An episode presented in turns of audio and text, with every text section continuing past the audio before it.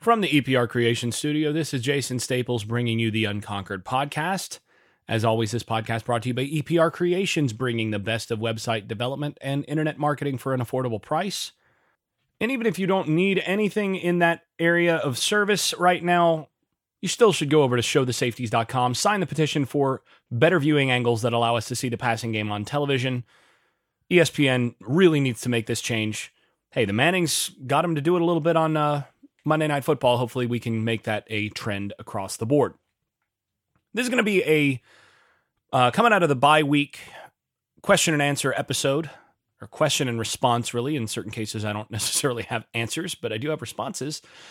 So we're going to go ahead and uh, and do that, looking at a number of questions that have come in from Patreon, from uh, email, from social media, all sorts of things. Lots of things to get to here course, the questions that come in through Patreon get uh, priority.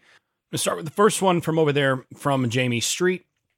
Had some uh, some really good questions here having to do with some position changes. So he said, I know you're definitely all in on Amari Gainer being closer to the line of scrimmage, and I couldn't agree more. What do you think about the following possible position changes? Travis Jay to wide receiver, no brainer if you ask me, maybe the best ball skills on the team. DJ Lundy to Keir Thomas's defensive end position with some added mass and Jordan Young to safety a la Ermon Lane. The kid seems to p- pursue the ball well on their punt and kick coverage units when he's in there. Any others you've kicked around? Man, I, I love this. This is such a good question, and it it brings up a few things that I think uh, could be helpful moving forward. And yes, I, I first of all I do think that Amari Gainer is better when he's moving forward, when he's near the line of scrimmage. Many of you have heard me talk about this more than once over the past uh, three years. In each of those years, that I think he, even back when he was recruited, I think he, I, I, pegged him as an edge, as a guy that would be better as a as an edge rusher, as a situational edge rusher if he wasn't able to put the mass on. But he's at 237 pounds that listed at this point. Look, if you can get him to 245, 250, I think he becomes a guy that you really strongly consider putting into the Jermaine Johnson type role next year and maybe he can't do that full time, but he becomes a guy that you can you can have in that role. Now, as far as your suggestions, the first one that sticks out to me is the DJ Lundy to Fox position. You know, taking over for Keir Thomas after this year. That you know, initially you look at it and you go, well, he's six one. I mean, can he really play on the edge? I mean, just, you know, kind of a little bit short for that, not ideal. And then you look at it and you go, but Keir Thomas is only six two. And Lundy's 255 pounds. And the thing that we talked about so far on this show this year is when you watch him, he is a target at the Mike position at 255 pounds. He's just too big to play that position in today's game, too heavy. He really needs to dr- either drop weight to be able to play that position, to be able to run better. And I don't know that he's going to run a whole lot better if you drop that weight because he doesn't have a bunch of bad weight. Or you look at the difference in size, he's 255 right now, and I think he's 255, like trying to keep that off. You let him add another 10 pounds, and he's really close to the same size as Keir Thomas right now, who's 270. He adds 15 pounds, which he probably could do pretty easily given his body composition and his overall uh, overall build. But you, you get him to 265, and he's basically the same build as Keir Thomas in that spot. And as a former high school wrestler, which again tells you that he's a guy that's had to cut weight and do all of this stuff before, as a former high school wrestler, he's going to have a lot of the hand fighting skills and a lot of those in tight skills that you want on that edge. So I think it's a, a reasonable thing to really strongly consider coming into the, going into next year where they're going to have to figure out what they're going to do on the edge. Now, some of the guys that they've got coming in potentially hopefully, if you look at some of the guys that are that they're recruiting hard on the edge, that might they might obviate that move a little bit in that you know Kelly, uh, Marvin Jones Jr., some of these guys would come in and and play right away, and you, maybe you don't feel like you need to add another body to the edge as much, especially since you still have some serious depth problems at linebacker. Which if they're not if they don't find some additional guys in the in the portal or in recruiting, they're going to still have some issues at linebacker going into next year. That might be the thing that keeps you from making that move. All that said, you can't just rely on freshmen to to make to make the difference on the edge. I mean, even though even even though those guys are really talented, you're going to need to have a veteran presence there, particularly on first down and and you know neutral rundowns. And I do wonder whether Lundy would be the kind of guy that might, with that wrestling background, be a little bit better in that kind of role. So, yeah, I think that's something that should very, very seriously be considered going into next year. That's that's that's for sure. Travis Jay to wide receiver. This is actually a suggestion that I made last year.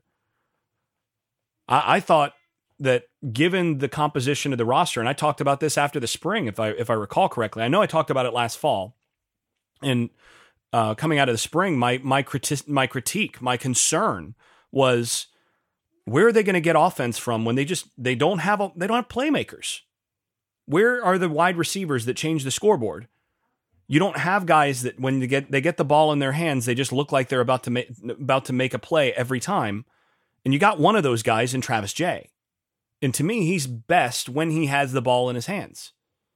So, and, and, and as you mentioned, he might have the best ball skills on the team. It's possible he does.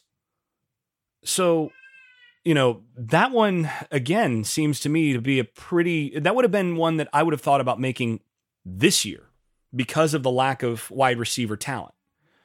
Now, next year that might not be the case next year again it's going to i think a lot of these kinds of position changes are going to be determined somewhat or whether they're a good idea are determined somewhat by who else is on the team. Who else do you have at those spots? And if the wide receiver room looks like it does right now then yeah i think travis jay to wide receiver with some of the defensive backs that you might be adding next year who can actually play and cover maybe you do move that make that move. I, I think that that's something you consider.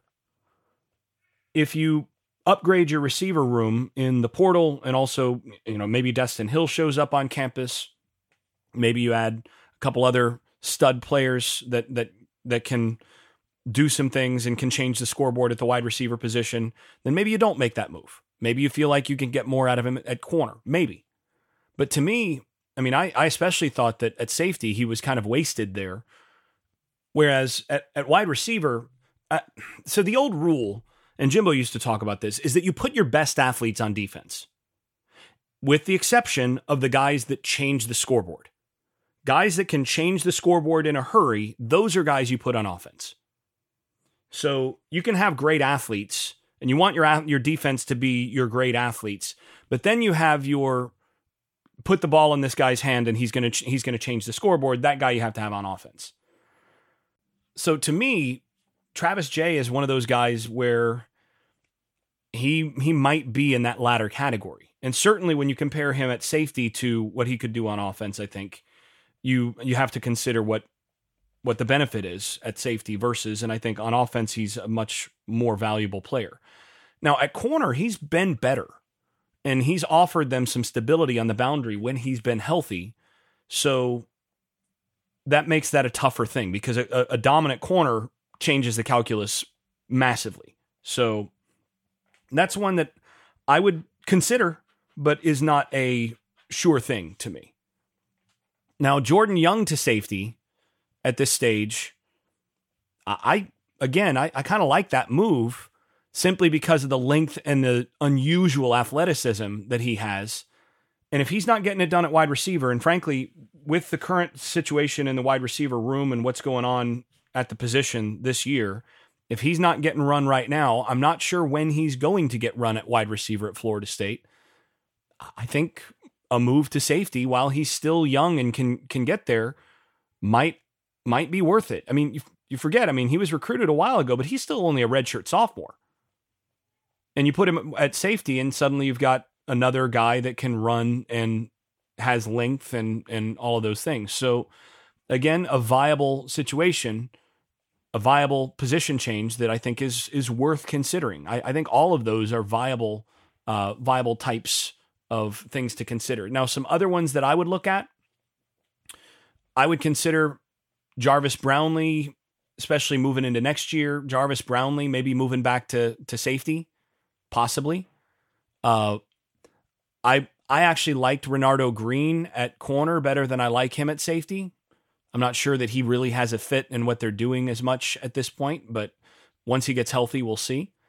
Um, another guy that I, I think would benefit massively from a position change is Quashon Fuller, who I think is really he's he's costing himself money by dropping the weight and trying to play outside instead of just admitting to himself and to everybody else that he really is a natural three technique at his body and that he should be playing at about 290 295 and at his quickness he'd be a difference maker inside whereas on the outside at the fox position eh you know he's a player you know he's a guy I think if he bulks up and puts some weight on, he could be a legit player. He could be a dude inside. So Quashon Fuller is one of the first guys that I would consider making a move. I mean, again, I think this defense needs to get more athletic and get get faster for next year.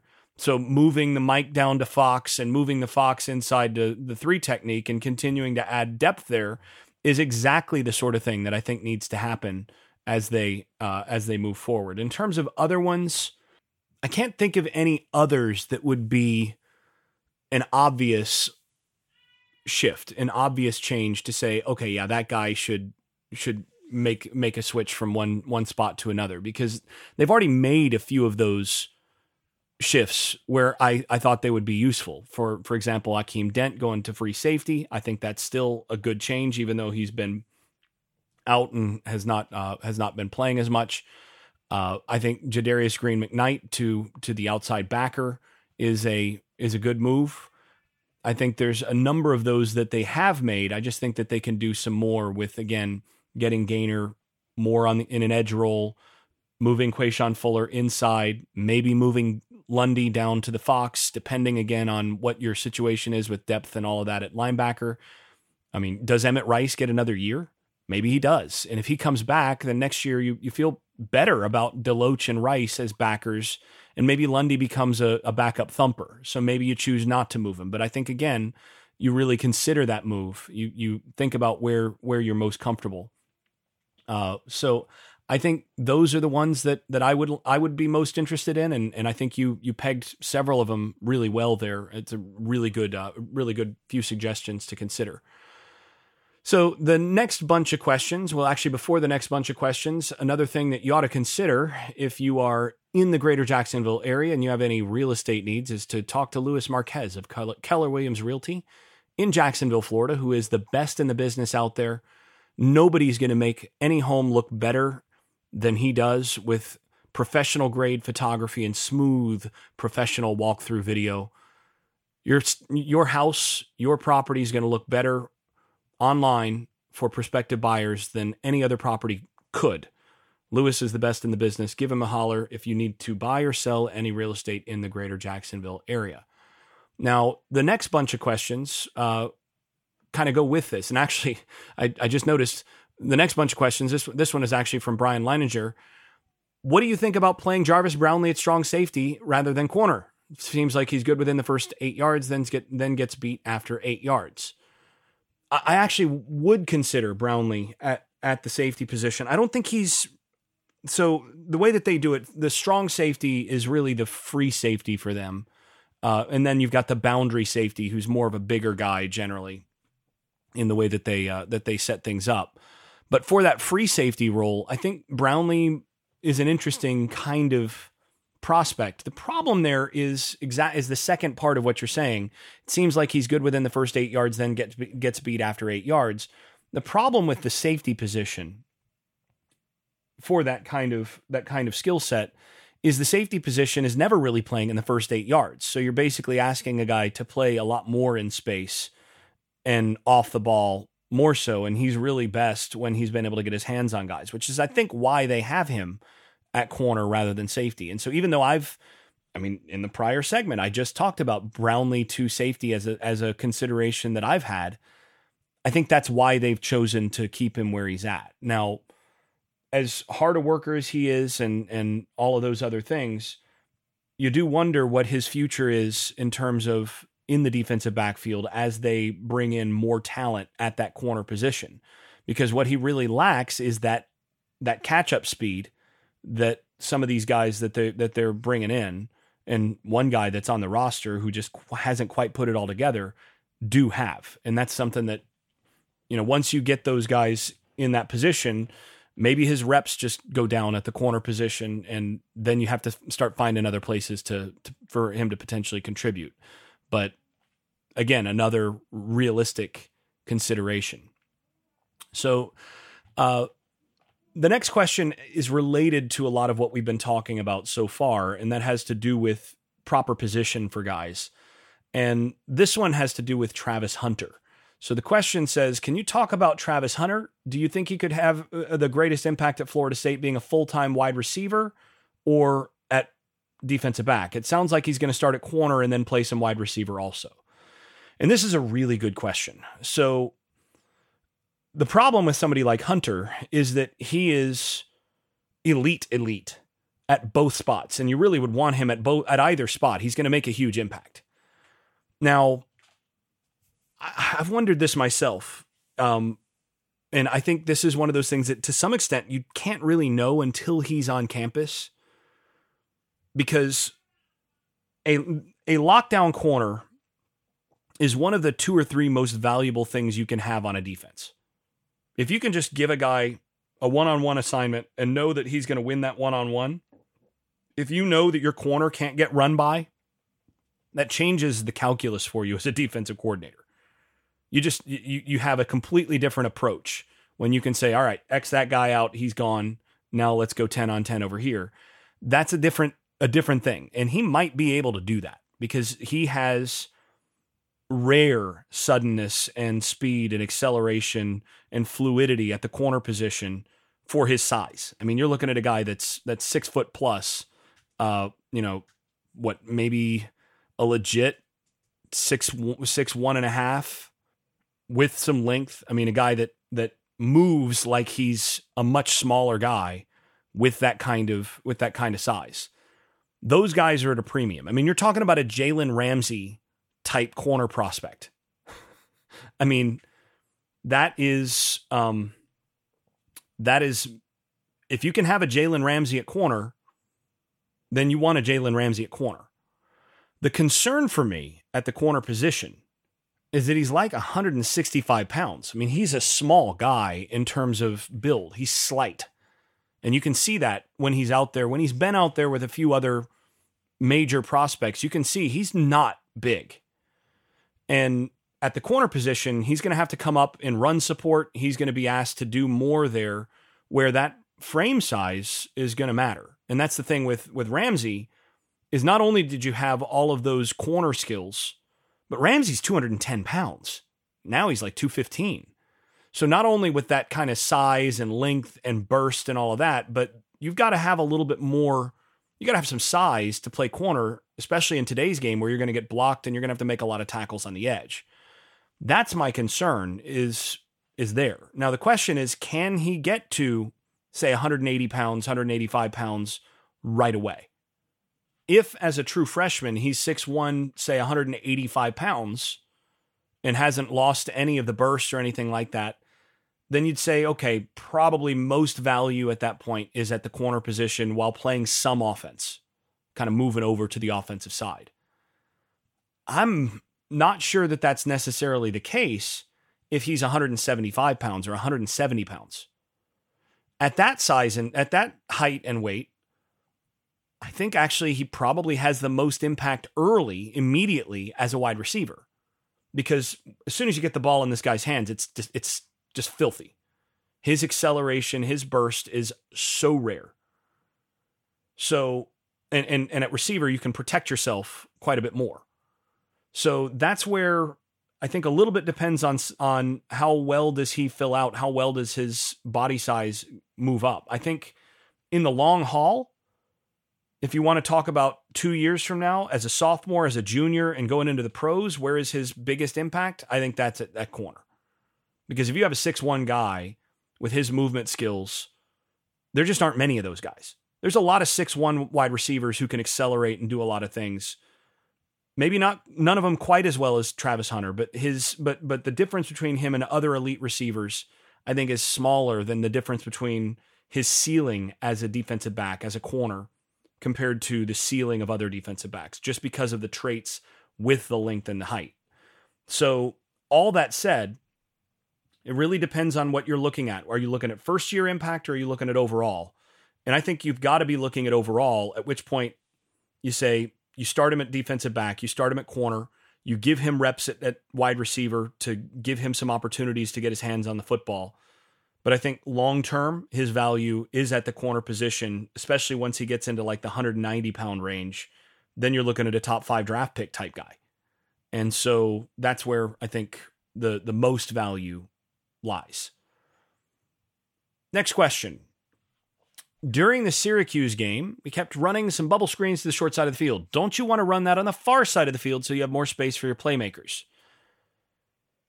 Yes and no. So it depends a little bit on what you're what you're doing and it also depends on how teams handle formation into the boundary.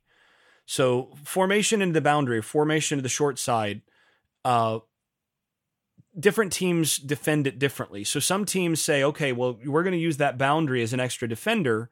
And so we're not actually going to rotate the extra guy fully over there, which gives you a little more space in terms of comparatively speaking, where you're going to get that guy over there just a little later than he would be if he's playing over over the player.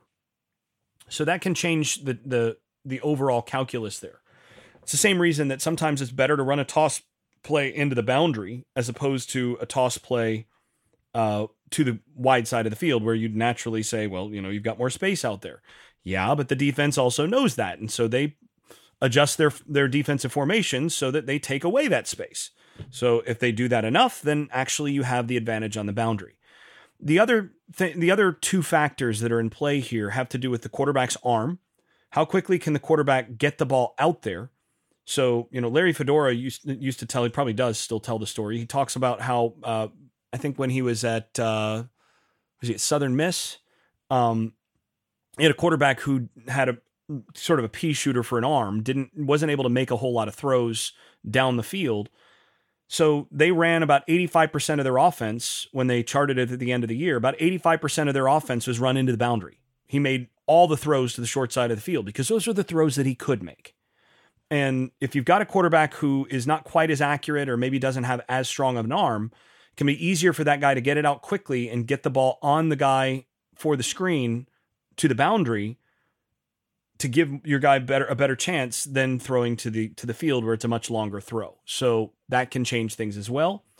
And the other thing has to do with what the purpose of the screen game is. So are you trying to hit a big play here? Is it, is this part of your big play package? Uh, where you're running, say, a wide receiver screen or you know just a standard bubble, or are you just basically using this as an extension of your running game?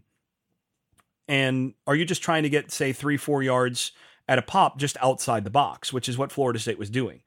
And at that point, sometimes it's better to go into the boundary, both because the ball gets out there quicker and also because you can put your bigger players there. Let's say you got a six three wide receiver and then a tight end that are both lined up wide, and then you put the running back back there. Then basically you're just running ISO. You're not trying to get wide. You're not trying to do anything out there. You're just trying to use a double team block to work its way up to the next level, and then you've got lead blockers for the for the running back or whoever is going to be getting that bubble and he's heading up up the field. So that's what they were doing against Syracuse. They were basically trying to bully Syracuse's undersized defensive backs and use Syracuse's focus on keeping players in the box, which still leaves you sort of half a man short on the boundary against them, and use that as a constraint to basically produce four, five, six yard chunks in that extended running game. So that's why they did that.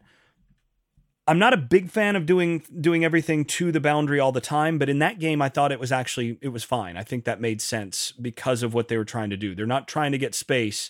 They're just trying not to do everything in the box where they were getting their butts kicked on on the uh, on the offensive line more often than not. Next question. and actually several of these uh, go together here, so I'm just going to read them kind of one at a time, I guess, and I'll address them as they as they come. Are you surprised that the defense is playing this poorly? That's an interesting question because it there are multiple levels to that question. So when I think about my expectations coming into the season, I didn't think the defensive line would be as good as they have been. So I think that part of the Florida State defense has been better than I expected. I thought the linebackers would be a major weakness, and they have been a major weakness. Though, actually, last couple weeks they've been less so. They've found some ways to hide some of that in in moving some guys around and and some of what they've done schematically and just not having as many busts. And then I thought the secondary overall, and this is like the third year in a row, fourth year in a row, where the secondary has underperformed my expectations. So then you think about what they've, uh, about the opponents that they've played. And once you've adjusted for opponent, you look at, say, the uh, SP plus ratings defensively, they're 67th which I think is, yeah, that is lower than I expected, but not like an order of magnitude lower than I expected on the year, especially when you consider some of the injuries that they've had and some of the other issues that they've had defensively. That, you know, some of the guys that I thought would potentially be the biggest assets that they've that they would have coming into the year weren't haven't always been there. Uh, you know, Travis Jay has missed time and has also not been quite as consistent as expected. Akeem Dent has now missed a good amount of time and is now a backup. Uh, you go down the list, and you know, in, particularly in the secondary, there's been some some shifting. So, yeah, that's worse than I expected.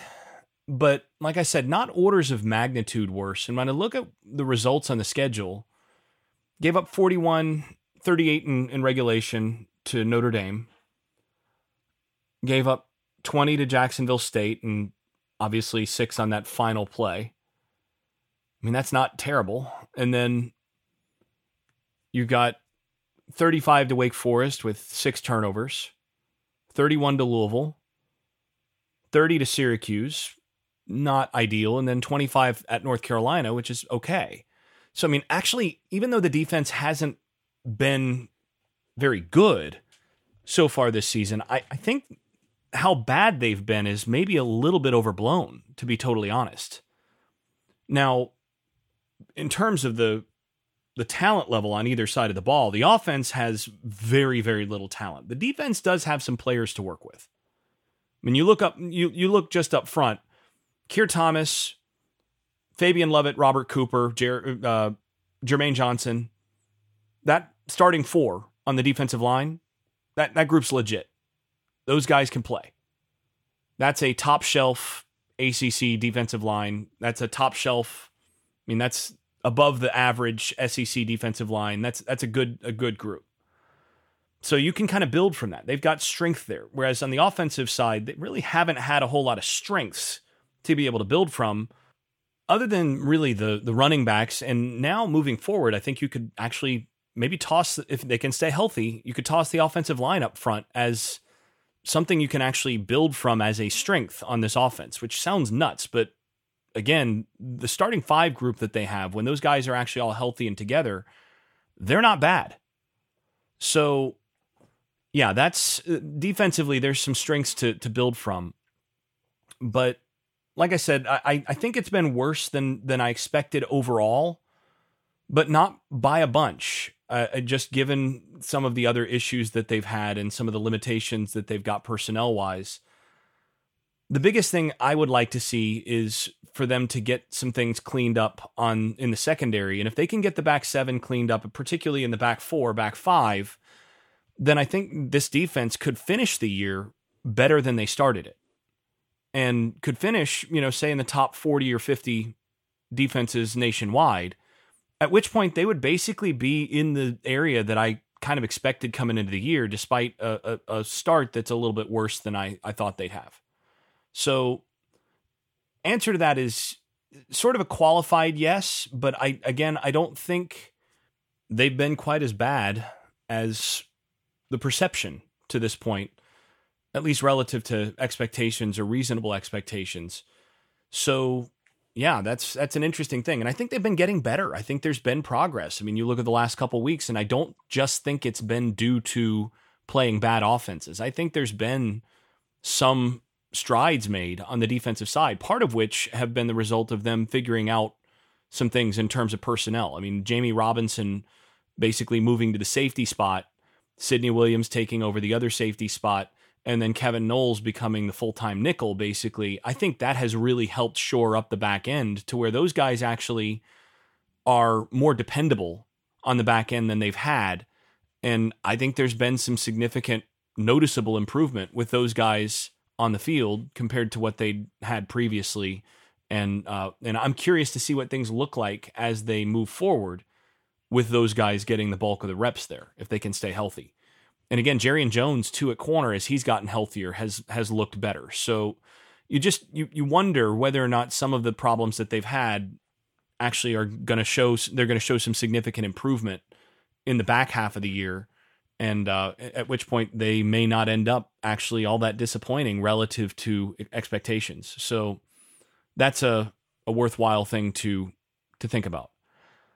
And the next question was tacked onto this, and that is if there is a change at defensive coordinator after this season, who are some of the top coordinators you would recommend? A defensive coordinator that gets more out of its players that have less talent, a good fit for Florida State. And if you could pay your defensive coordinator around 1.5 million a year, could Florida State attract a top defensive coordinator? Whoo boy, that's a good question. I'm gonna have to think about that.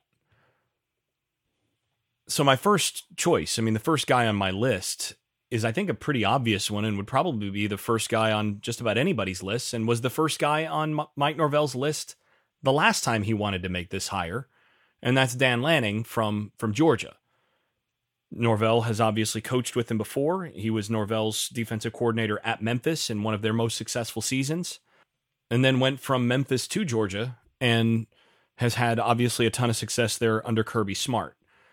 I think he gives you kind of the best of all worlds in that he's coached under Norvell, liked working with Norvell, and you know they had a lot of success together, and also has helped put together the most dominant defense we've seen in quite a while, along with Kirby Smart. You know, comes out of the Saban tree in that regard. Also has some uh, Elko influence and some of those other things. So I mean, he's kind of the best of all worlds here if you can get him.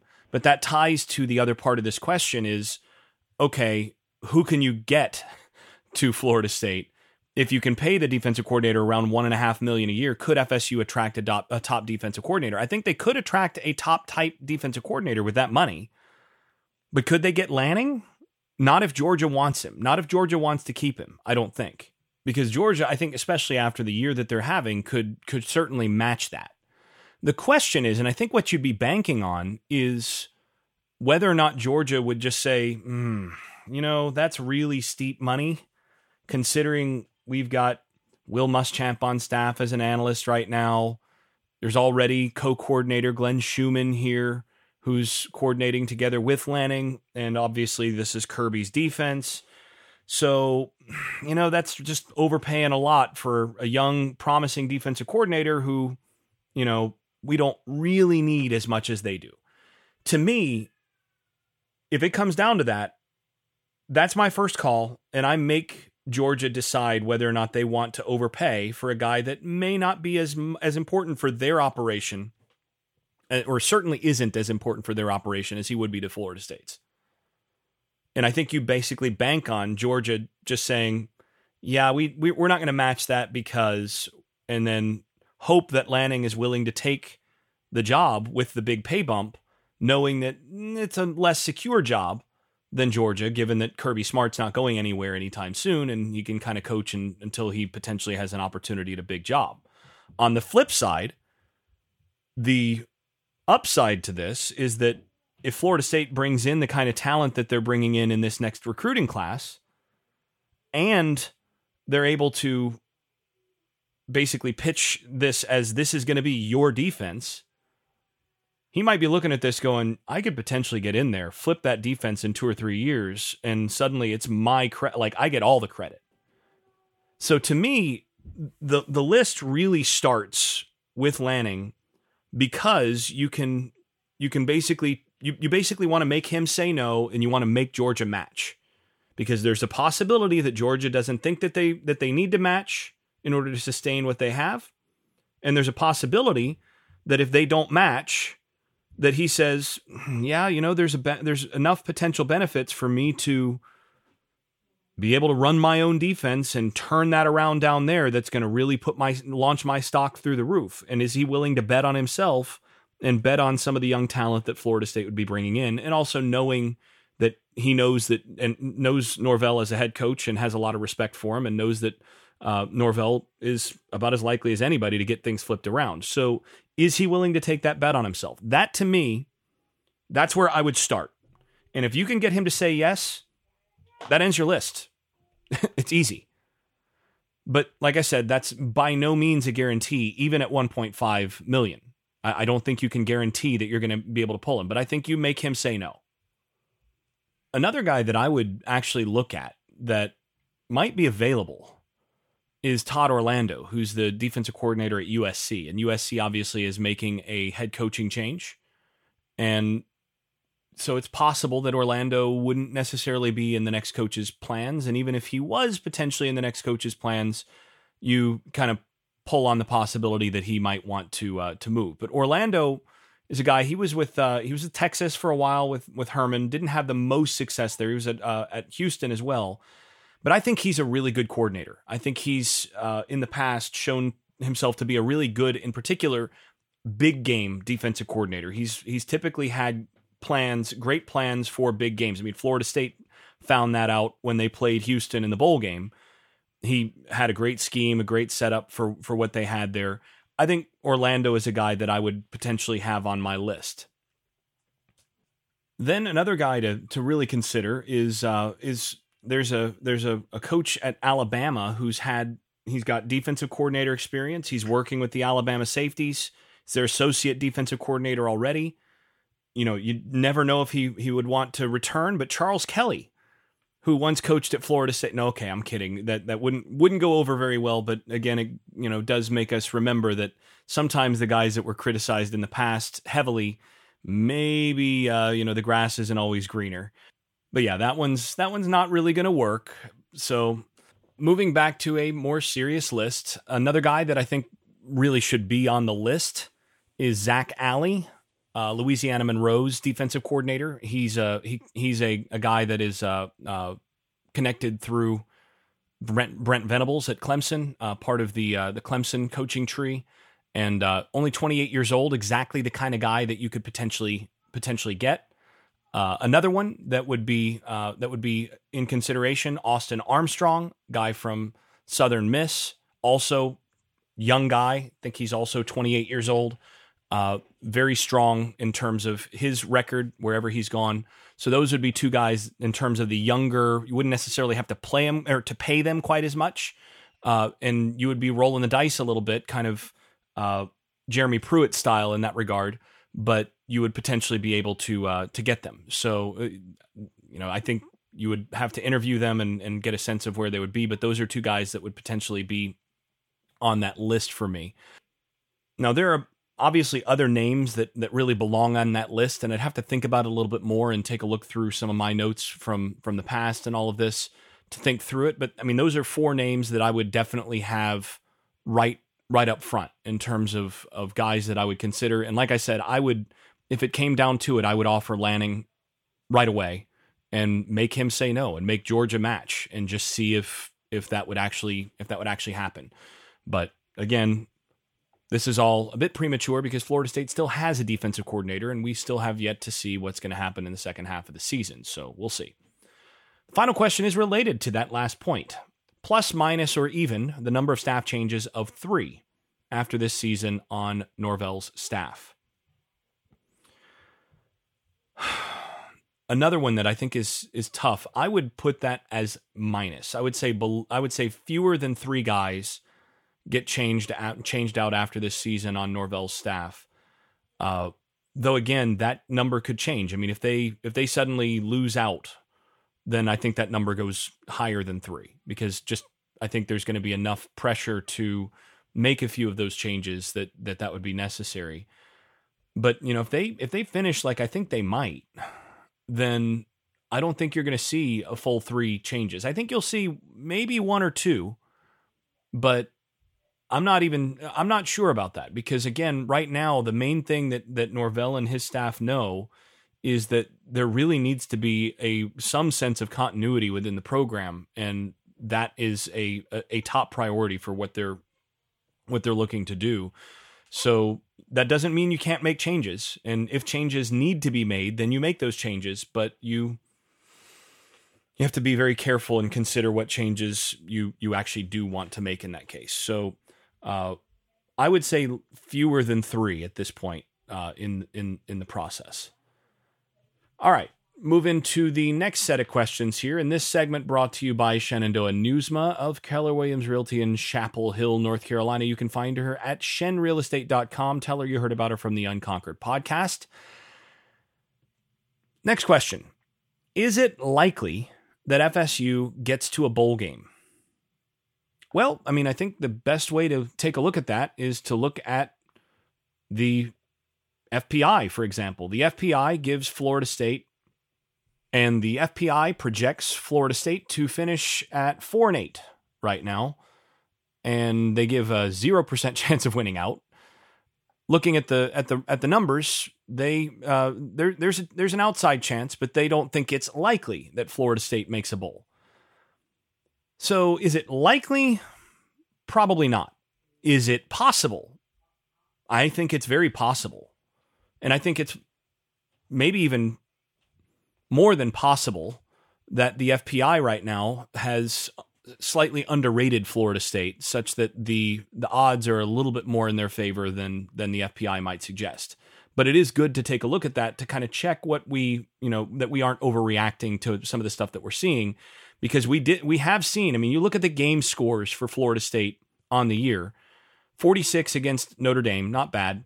Seven against Jacksonville State, thirty-one at Wake Forest, twenty-one against Louisville, then 63 and 93 in the past two games. So those those were by far the best games that Florida State has played on the season in terms of overall control of the game in terms of overall performance and efficiency by both uh, on both sides of the ball plus special teams. It's not a coincidence that that also happens to coincide with getting healthy on the offensive line, having a healthier uh, Jordan Travis. That makes that makes you think that maybe there's a, a better chance to uh, to carry that forward than what you would think just based on the the whole body of work on the season.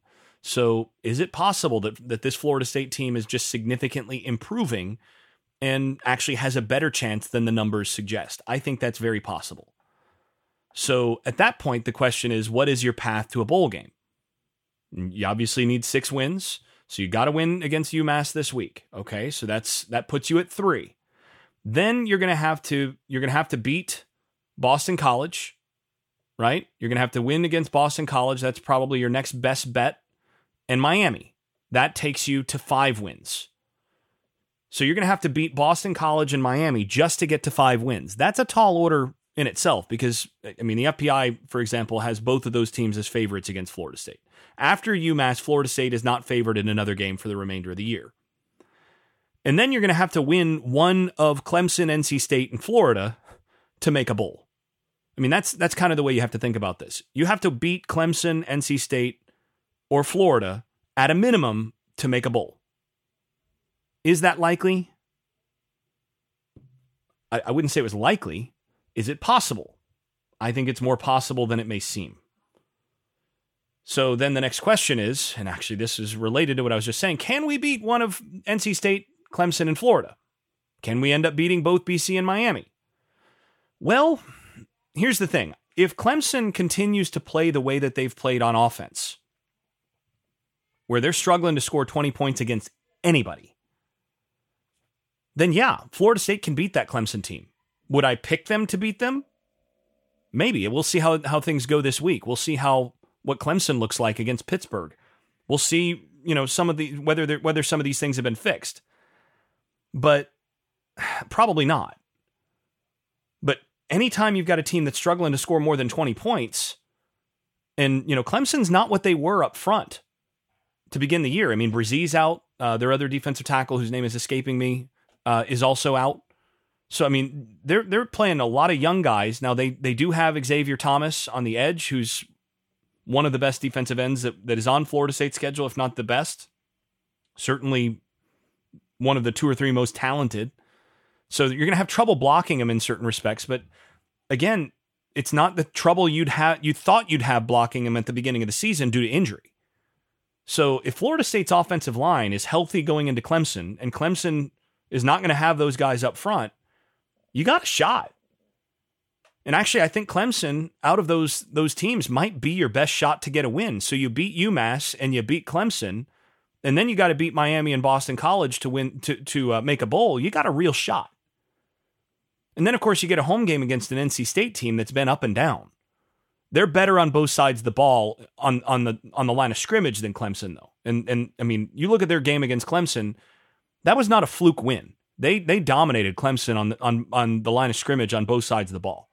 So Florida State's going to have a hard time blocking NC State, and NC State's limiting the run and and being able to do what they want to do against NC State is going to be difficult. But again, that's an inconsistent team. So can they beat NC State? Yes. Can they beat Florida? Yes. LSU just beat Florida without about half its roster, about I think it was eight starters or eight eight key defensive players, and a coach that was actually already that had already essentially been fired. So, can Florida State beat that Florida team? Yes. Will they? Well, we'll see where Florida is in terms of, of mind space at the end of the year. But it's possible.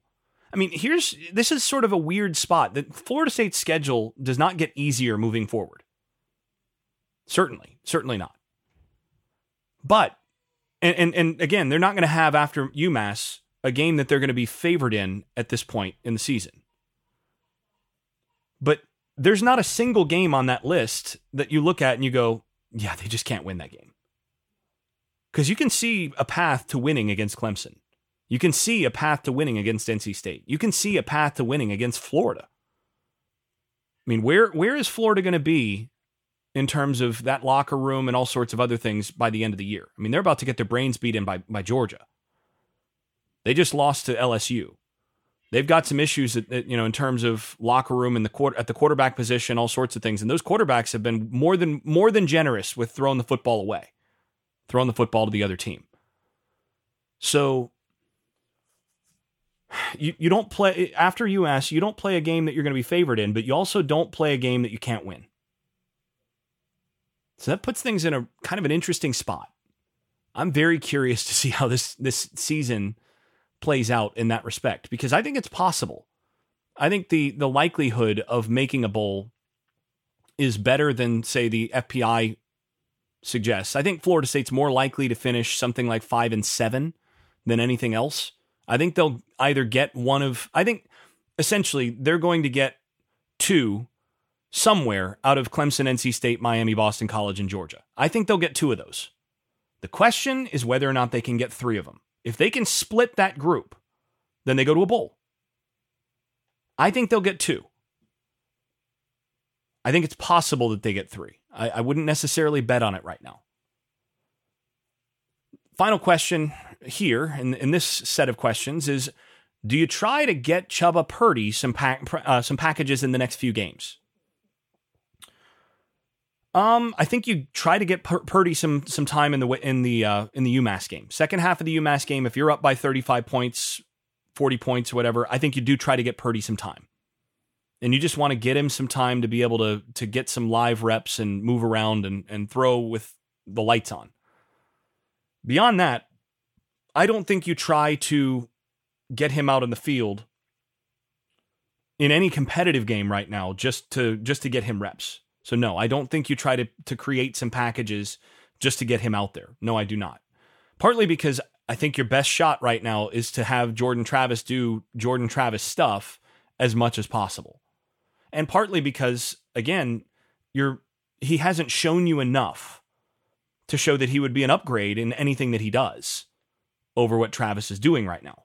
Does he does he throw it a little better? Yeah, he throws it better, but he also is less reliable in decision making right now so you just can't trust that. And every drive from here out in the season is going to be at a premium. So you don't you don't want to mess with it. The only way that you end up trying to get him more packages is if Travis goes down and you are and you're playing uh, McKenzie Milton, then I think you do try to get Chubba Purdy some packages because you've got to have a guy that can move around a little bit, and Purdy can do that. So as long as Travis is healthy, as long as Travis is the starter, and as long as Travis is playing, then no, I don't think you try to get Purdy any packages in the next few games. Okay, final question here of of this episode. And this one brought to you by Garage Makeovers, the best garage remodeling company in South Florida. Information in the show notes. Let them know you heard about them from the Unconquered podcast. This one's from Craig Wilkins. And this one's in response to my uh, my Kiffin answer, my discussion about Lane Kiffin and whether or not he would have been a, a good hire for Florida State back when Florida State hired uh, Willie Taggart. Basic, and again, my answer was a decided no. Uh, I would not want anywhere near Lane Kiffin uh, as the head coach at Florida State. But anyway, uh, this one says jumping onto your Kiffin answer, same question, different guy. Mark Stoops, I know we all got caught up in a Mark Stoops. I know we all got caught up in a Bob Stoops chase before jumping to Willie, but I think there were reports we, remo- we interviewed Mark back then too. He's done a good job at Kentucky without tons of talent. He had FSU history, doesn't trend on Twitter for negative stuff. Is there a case that can be made that he would have been a really good hire even over someone like Norvell? So I think he certainly would have been a better hire than Willie Taggart. Um, I don't think he would have been a better hire than say Norvell the second time around. I think Norvell was a better hire than than Mark Stoops in that context. First time around, you can make a case for him over Norvell because Norvell did not have the track record at Memphis that basically got him hired the second time around. So you could make a case for Mark Mark Stoops the first time, but I still hold to the the the the guy that I would have hired that I, that I would have gone after. I would have gone after one of two guys when they hired Willie Taggart, and this is what I said then. The guy that I would have hired probably above any other is Jeff Brohm, current head coach at, at uh, Purdue. I think he's a really good football coach, and I think he is the kind of guy that if you put him at a Florida State or a USC or whatever, they would be dominant. Uh, and the other guy was was Matt Campbell. That was a that was a guy, the, the current head coach at Iowa State, that I would have I would have gone after hard at that time. Uh, and they did kick the tires on Matt Campbell the second time around with when they when they went with Norvell, though uh, Campbell was not willing to uh, to interview at the time that they wanted to make their decision. He wanted to play the season out before he even considered any other jobs. It's just a matter of principle for him in that case. So the guy that the guy that I probably would have hired though and would have been number one on my list would have been would have been Jeff Brohm. and uh, and I still think that would that had they hired Jeff Brohm when Jimbo Fisher left, I think you would probably still see a Florida State team in the top twenty, probably top ten right now, and they would be building uh, because again, I think he's one of the best coaches in college football and what he's able to do schematically, offensively, his ability to work with quarterbacks, oftentimes with limited skill sets and all of those different things, I think he would have found a way to uh, to make sure that Florida State didn't crater like they did under Willie Taggart. So that's the guy that I would have I would have gone after uh, on that first time around. It's what I said then. It's what I'm still saying. Uh, now again, Mark Stoops would have been a better a better hire. Would he have been a really good hire, as the question suggests? I think he's in the right place for for him at this stage. Uh, I just again, I, I think he's a good coach. I don't think he's a great fit for for Florida State. And partly, again, I've talked about this before. Different programs have sort of different DNA, and you need different kinds of coaches at different kinds of programs. So if you take a, a guy like um, like Dan Mullen, he works perfectly fine at a Florida, or even an Urban Meyer. He he he makes sense at a Florida, just personality wise, just in terms of fit the kind of program that they have. Steve Spurrier, you know, that's that's what they are. Florida State is different. There's a different DNA in their program. You you need a guy that fits the program a little bit better. And I just don't think Mark would have been a great fit for, for with Florida State on that side of things. And you know that that's nothing against Mark as a as a really good football coach. It's just certain elements of what it takes at a place like Florida State with the DNA of Florida State. I think certain guys are just not as good a fits as as other guys would be there. And again, I think I think the the ones that I I, I just mentioned, along with Norvell, I think Norvell is a pretty good fit DNA wise for what Florida State is as a program to make sense there. Uh, you know, actually, of the guys that I mentioned, Matt Campbell is a little bit more.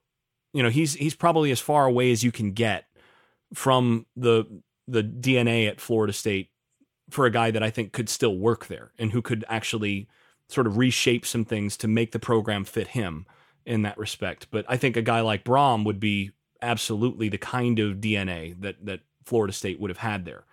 That's all again speculative from the past, and I think Florida State has the right guy right now. I think Norvell is a really good coach, and I think he he's shown a a good track record with hiring and developing outstanding assistant coaches. It's just going to take some time and and we've already seen some development on the year where this team is better now than they were at the beginning of the season. And I'm really interested to see whether or not they're able to say go 3 and 3 the remainder of the season after UMass. Are they able to do that? If they're able to do that, that shows all the more how well they're developing things in Tallahassee. And I, I, think they're moving in the right direction slowly but surely. They're they're getting things turned around. And again, once he gets some talent, and he's a guy that can recruit, once he gets a, a little bit more of his talent on the roster, then you'll start to see a bit more of what what he's able to do with the kind of talent that Florida State's used to having. So we'll go ahead and wrap there. It's been an interesting question and response episode. Uh, I'm still willing to take a few more questions. Anybody who has any additional things you want me to, to discuss on the next episode, please send them in. Uh, or if I've somehow misplaced or forgotten a question uh, that you've already asked, uh, remind me of that as well. Because uh, I'm really not going to do a major UMass preview because there's just not a whole lot to preview on that. So I'll be willing to take a few additional questions in the uh, usual Friday episode or Thursday, depending on when I'm able to actually get that recorded. Until then, this has been the Unconquered Podcast. I'm your host, Jason Staples. Thanks for listening. The Unconquered Podcast is brought to you by EPR Creations, Lewis Marquez of Keller Williams Realty in Jacksonville, Florida, ShenRealEstate.com in Chapel Hill, North Carolina, Garage Makeovers of Palm Beach and Broward County, and the Unconquered Podcast shop at unconqueredpodcast.com, which features stickers, magnets, and other Seminole gear. Thanks also to those supporters over at Patreon, where I post video analysis and field questions for the podcast from supporters. I'm especially grateful to those above the dynasty level that is, Andrew Garrett, Brian Leininger, Jonathan Kennedy, Lee Caswell, Travis Smith, Tyler Kashishki, Vince Calandra, and Bert Bertoldi. If you've been enjoying this podcast, please leave a five star rating over at Apple Podcasts or wherever you listen to podcasts. Post us on social media and tell a friend. This has been the Unconquered Podcast. I'm your host, Jason Staples. Thanks for listening. I made this.